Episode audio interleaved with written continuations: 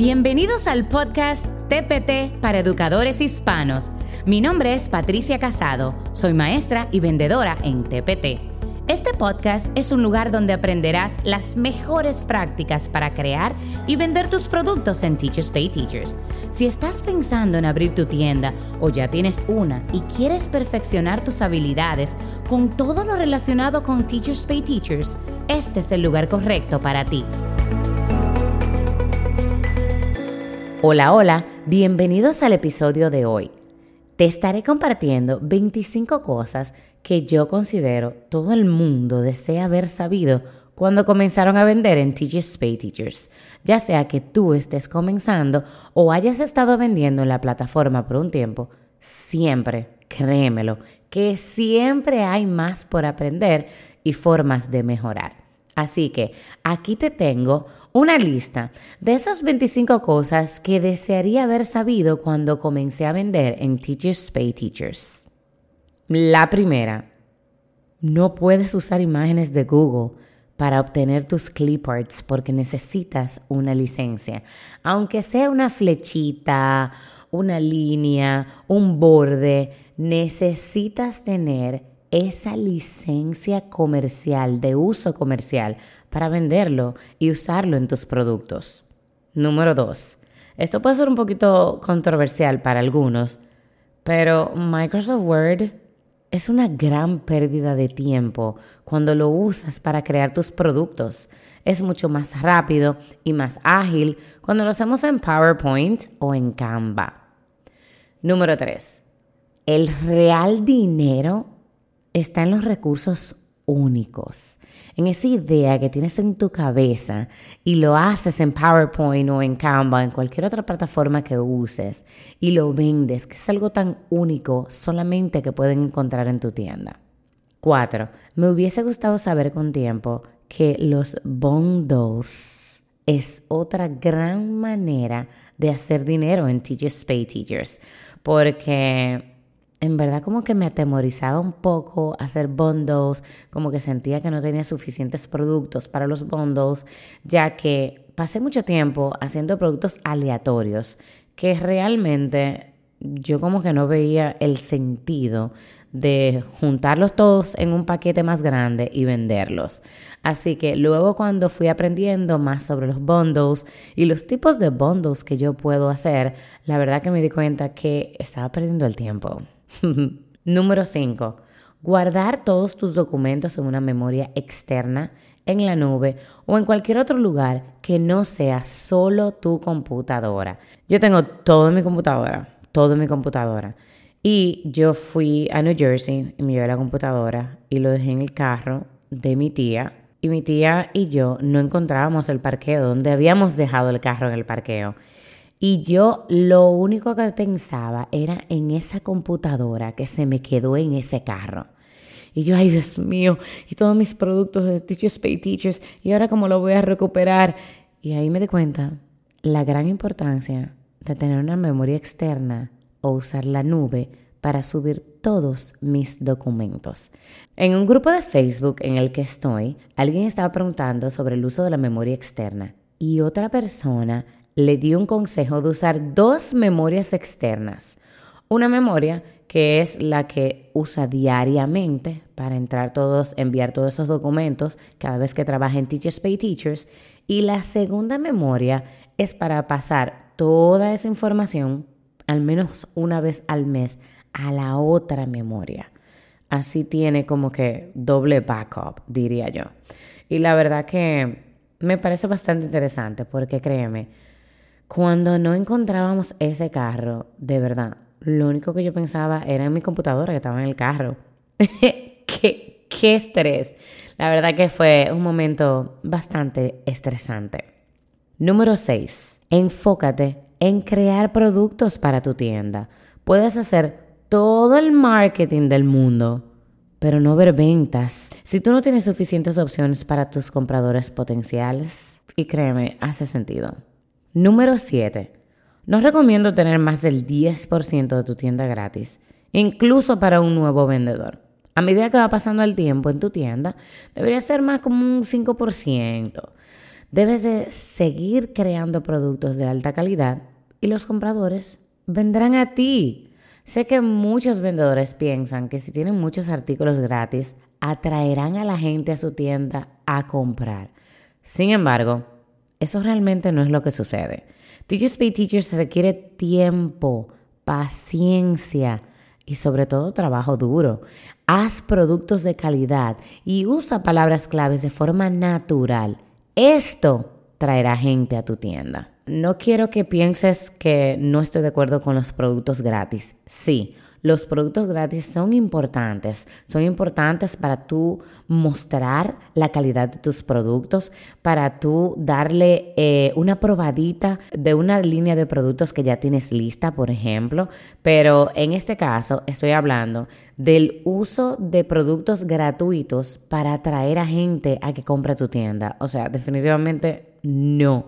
No es así que funciona el asunto en Teachers Pay Teachers. 8. Teachers Pay Teachers tiene una política estricta de contenido inapropiado. Muchos, pero muchos vendedores experimentan derribos porque Teachers Pay Teachers siente que están en violación, así que le desactivan esos productos. No es nada lo que tengas que preocuparte porque tú puedes editar el producto y volver a subirlo, claro, respetando las reglas y las normas de Teachers Pay Teachers, pero debes asegurarte de presentar temas delicados de la mejor manera posible sin hacer parodias, dramatizaciones, juegos y cosas así por el estilo. 9. Crea plantillas que te ahorrarán tiempo. Plantillas para portadas, para thumbnails, para vistas previas. Esto aumentará tu productividad. Pero hablando de plantillas, también te sugiero que en esas últimas páginas de tu PDF incluyas un upsell de cualquier otro producto. ¿A qué me refiero con esto? Por ejemplo, espero que te haya gustado este producto. Si te gustó, dale una ojeadita a este bundle. Y así entonces tú estás vendiendo un bundle o vendiendo otro producto relacionado con ese producto que ya ese comprador acaba de obtener en tu tienda. Número 10. Asegúrate de que tu vista previa no sea solamente una repetición de los thumbnails que realmente muestre exactamente lo que está incluido para que los compradores no se sientan decepcionados y tú no recibas ninguna reseña de que no era lo que esperaba. Número 11. Vale la pena gastar algo de dinero en buenas funds, buenas fuentes y cliparts. Número 12. De las cosas que me hubiese gustado saber cuando empecé a vender en Teachers Pay Teachers. Crea un correo electrónico profesional. Un correo con tu dominio, que no sea arroba gmail, arroba yahoo. No es profesional y claro, puede impactar de forma negativa en cualquier plataforma que estés usando. Así que es más fácil caer en la bandeja de spam si usas arroba gmail, arroba yahoo. Número 13. Si estás subiendo un tipo de producto similar a otro en tu tienda, Escucha esto bien porque es una de mis favoritos. Hay una opción para crear un producto similar y te copia las descripciones, las categorías, el precio y hasta los estándares que ya tenías del otro producto. Luego puedes editar lo que necesitas cambiar y así ahorras muchísimo tiempo con las líneas de productos, por ejemplo. Número 14. Trata de no tomar las reseñas o feedbacks negativos que te dejen en tus productos como algo personal. Entiendo que ese producto era tu bebé. Ese producto tú le dedicaste horas y horas, días y hasta semanas. Y viene alguien y pone una reseña, un feedback súper feo o te dice algo que no te gustó, como que, wow, en serio, tú estás atacando a mi bebé, que yo me tomé mi tiempo y mi dedicación, pero no te lo tomes como personal. Respira profundo y respóndele no solamente a esa persona que te dejó una reseña negativa, también respóndele pensando en los otros compradores potenciales que van a leer tu respuesta. Así que ya sabes, no dejes que estas reseñas o feedbacks negativas te afecten. Número 15. Sé tú mismo, sé tú misma. Sé creativo, único y no intentes copiar la tienda o los productos de otra persona. Esto se ve bastante en Teachers Pay Teachers. Número 16. Un gran consejo que recibí fue imaginarme a mi cliente ideal todo lo que hace ese cliente ideal, cuáles son los productos que necesita, hasta lo que come en la mañana. Eso te ayudará a desarrollar tu nicho y realmente hará que tu tienda sea lugar de referencia para tu nicho. Sé realmente específico sobre quién será tu comprador y crea para ellos. Número 17. Si mi producto es editable, te recomiendo no hacerlo completamente editable. La gente puede estropear el diseño y no saber cómo volver a ponerlo como lo tenías y también puedes robar y revender tu trabajo de esa manera muy fácilmente. Además, si usa imágenes prediseñadas o clipboards, la mayoría de los artistas de esos clippers requieren que aplanes el PDF para que las personas no puedan copiar y pegar las imágenes de ellos. Si realmente deseas que las personas puedan personalizar tu producto, la mejor manera de hacerlo, en mi opinión, es guardar las partes que deseas que permanezcas sin cambios como un PNG. Luego, insertar esa imagen en el fondo en una dispositiva en PowerPoint o en Google Slide y luego agregas cajas de texto encima. Y esa es la única parte que tu comprador puede editar. Pero claro, debes de colocar en la descripción que no es todo el producto que es editable. Asegúrate de ser bastante claro en ese asunto. Número 18. No te apresures a publicar muchos productos al principio. Tómate tu tiempo, hazlo bien, con buenas portadas, vistas previas y videos se aplican. Número 19. Asegúrate de aplanar o asegurar tu trabajo para protegerlo. Antes yo guardaba cada hoja de mi trabajo como un PNG y luego lo insertaba como fondo, pero cuando el producto tenía más de 20 hojas, ya ustedes se imaginan el trabajo tan grande que yo tenía. Así que decidí invertir en Flatpak de Bearwoods Lab. Básicamente es como una opción que tú le das un clic dentro de PowerPoint y se genera un PDF aplanado y asegurado ya, aplicando el mismo cifrado y seguridad que Adobe Acrobat Pro, pero sin las complejidades y el alto costo.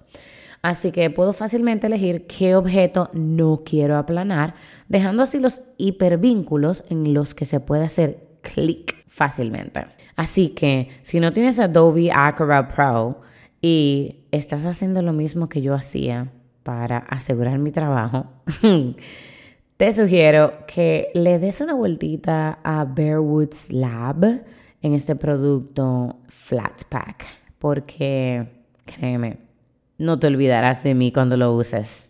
Número 20. Verás personas hablando de blogs, de email list, de páginas de Facebook, grupos de Facebook, Instagram, cuentas de Pinterest. Eso es un montón de cosas en las que pensar. ¿Los necesitas todos? No. Puedes, pero no tienes que hacerlo. Te volverás loca tratando de mantenerte al día con todo. Así que tranquilízate Elige una plataforma para comenzar. Apréndela y utilízala. Y luego pasa a agregar algo más. Yo decidí empezar con Instagram porque ya era una plataforma que ya yo tenía conocimiento con ella, con mi Instagram personal. Y luego pasé a mi email list. Y la verdad que le veo bastante provecho a mi email list. Y si lo comparo con Instagram, definitivamente. Número 21. Evita todos los objetos brillantes. Son simplemente distracciones. Se comerán tu tiempo de creación.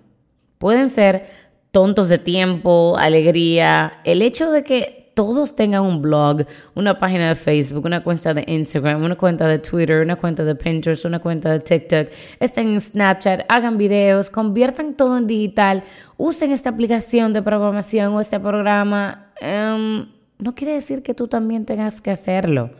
Comienza con lo que puedas manejar. Eso puede ser solo crear productos profesionales de calidad. Es posible que puedas hacer un par de cosas, pero no necesitas hacerlo todo. Hay algo nuevo que surge todo el tiempo. No tenemos tiempo para hacerlo todo y ser buenos en todo. Así que elige para qué tienes tiempo. Número 22. ¿Te estás comparando con los demás? Detente. No importa si llevan un mes, cinco años vendiendo, tu viaje es diferente al de ellos. Así que nada de compararte con los demás. Sí, lo sé. ¡Wow! ¡Qué fácil es decirlo! Lo sé. Pero con el tiempo vas trabajándote eso y vas entendiendo que simplemente tú tienes un viaje diferente al de los demás y tú vas a llegar a donde ellos están o donde ellos estaban. Así que relax. Número 23. No mires tu dashboard todo el tiempo. Si tienes la aplicación en tu celular, cada vez que te hagan una compra, deja de estar mirando qué, tú has vendido en el día, qué tú has vendido en el mes, en el año. Primero que todo, los maestros todavía están trabajando, así que déjalo que lleguen a la casa, que preparen la cena y que se sienten. en segundo lugar, si tu tienda es nueva, recuerda que tu objetivo es la exposición, no siempre las ventas. Tienes que crear recursos de alta calidad que resuelvan individualmente un problema que tenga tu comprador potencial. Tus recursos deben proporcionar mucho a tus compradores potenciales. Haz un impacto y serás recordado por ellos. ¿Quieres que digan, wow, necesito más de esto? Número 24. Intenta dedicar un cierto número de horas a la semana a Teachers Pay Teachers y crea una rutina en torno a lo que trabajarás durante ese tiempo. De modo que si, por ejemplo, intentas hacer cinco horas a la semana en Teachers Pay Teachers, piensa en qué trabajarás cada hora, ya que cuando le des un trabajo a cada hora, tienes más probabilidades de que te vas a concentrar. Así que ya sabes. Y antes de que se me olvide, aléjate del teléfono. Cuando estés trabajando en Teachers Pay Teachers, aléjate de esas distracciones. Número 25. No recrees la rueda, sé única y piensa en lo que tú eres buena como maestra y crea ese plan de estudio. Abre tu propio camino y trata de no mirar lo que hacen los demás. Plantéate algunas metas y síguelas antes de pasar a la siguiente meta. Así que esto es todo por hoy. Espero que hayan disfrutado esta lista de 25 cosas que desearía haber sabido cuando comencé a vender en Teachers Pay Teachers. Hasta la próxima.